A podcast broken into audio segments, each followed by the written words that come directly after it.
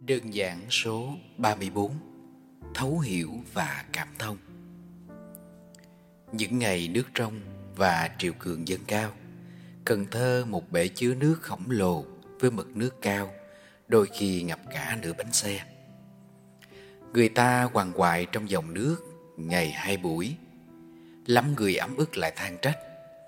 Họ trách các cơ quan nhà nước chuyên trách về chuyện cầu đường, Về hệ thống thủy lợi trách một người qua đường đang vận hành xe ô tô chạy tốc độ khá nhanh để vượt lên những con nước mặc cho nước bắn vào những người xung quanh.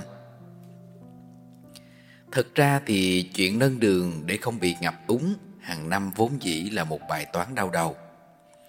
Có những nơi vì để tránh tình trạng nước dâng cao, họ nâng đường lên quá mức. Khi ấy mặt đường khô thoáng thật sự, nhưng lượng nước khi triều cường dâng lên lại chảy ngược vào những nhà dân thấp hơn mặt đường.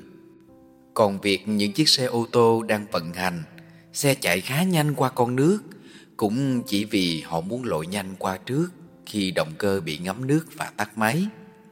Lúc ấy, việc đẩy một chiếc ô tô đi qua dòng lũ lại trở nên nan giải hơn rất nhiều. Rõ ràng khi có những việc mà không thuận theo ý mình diễn ra, chúng ta thường sẽ tìm một lý do để oán giận thay vì suy nghĩ về bản chất của vấn đề theo một chiều hướng tích cực. Nếu nghĩ theo một cách thông cảm, chúng ta sẽ thấu hiểu cho nỗi khổ của các vị làm công trình, đường xá, cho những chiếc ô tô chạy vô duyên. Lúc đó việc vượt qua dòng nước cuốn bỗng trở nên nhẹ nhàng đến bất ngờ. Hay lại nói những câu chuyện kém vĩ mô hơn, như về chuyện tình yêu mà chúng ta cứ phải trăn trở mỗi ngày. Những lần đi tư vấn cho các cặp đôi đang có rắc rối về tình yêu, tôi nhận thấy họ có hàng tá những vấn đề có thể khiến cuộc tình của họ trở nên rắc rối. Từ việc phân chia công việc trong gia đình đến chăm sóc con cái, từ chuyện hòa hợp chăn gối đến chuyện công việc, thu nhập của mỗi người. Nhưng tuyệt nhiên vẫn chỉ có một nguyên do là thiếu sự cảm thông dành cho nhau mà cũng không phải khi khổng khi không, mà người ta có thể dành sự cảm thông cho người không phải là bản thân mình.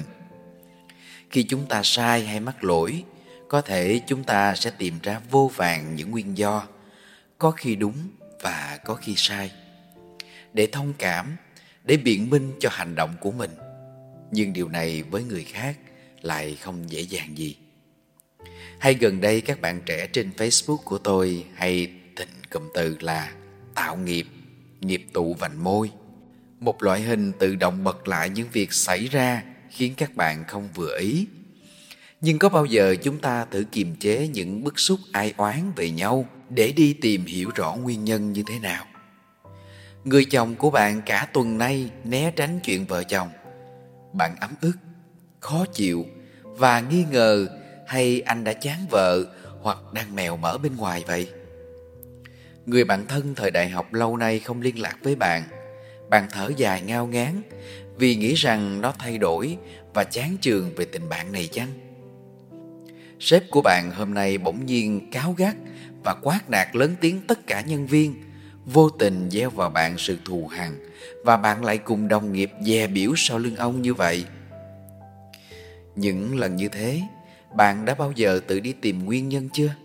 Hay chỉ vẽ ra những viễn cảnh tiêu cực, rồi lại chuốt vào cuộc sống của mình bằng những cảm xúc cực đoan? Chồng bạn có thể đang gặp một dự án khó khăn ở công ty. Nếu không làm xong, có thể sẽ mất việc. Người bạn thân của bạn có thể đang phải toàn tâm, toàn ý chăm sóc đứa con nhỏ bệnh hiểm nghèo. Hay sếp bạn hôm ấy không thể nào vui nổi khi gia đình đang gặp chuyện khó khăn? Những câu chuyện như thế liệu chúng ta đã đủ kiên nhẫn và yêu thương để tìm hiểu chưa?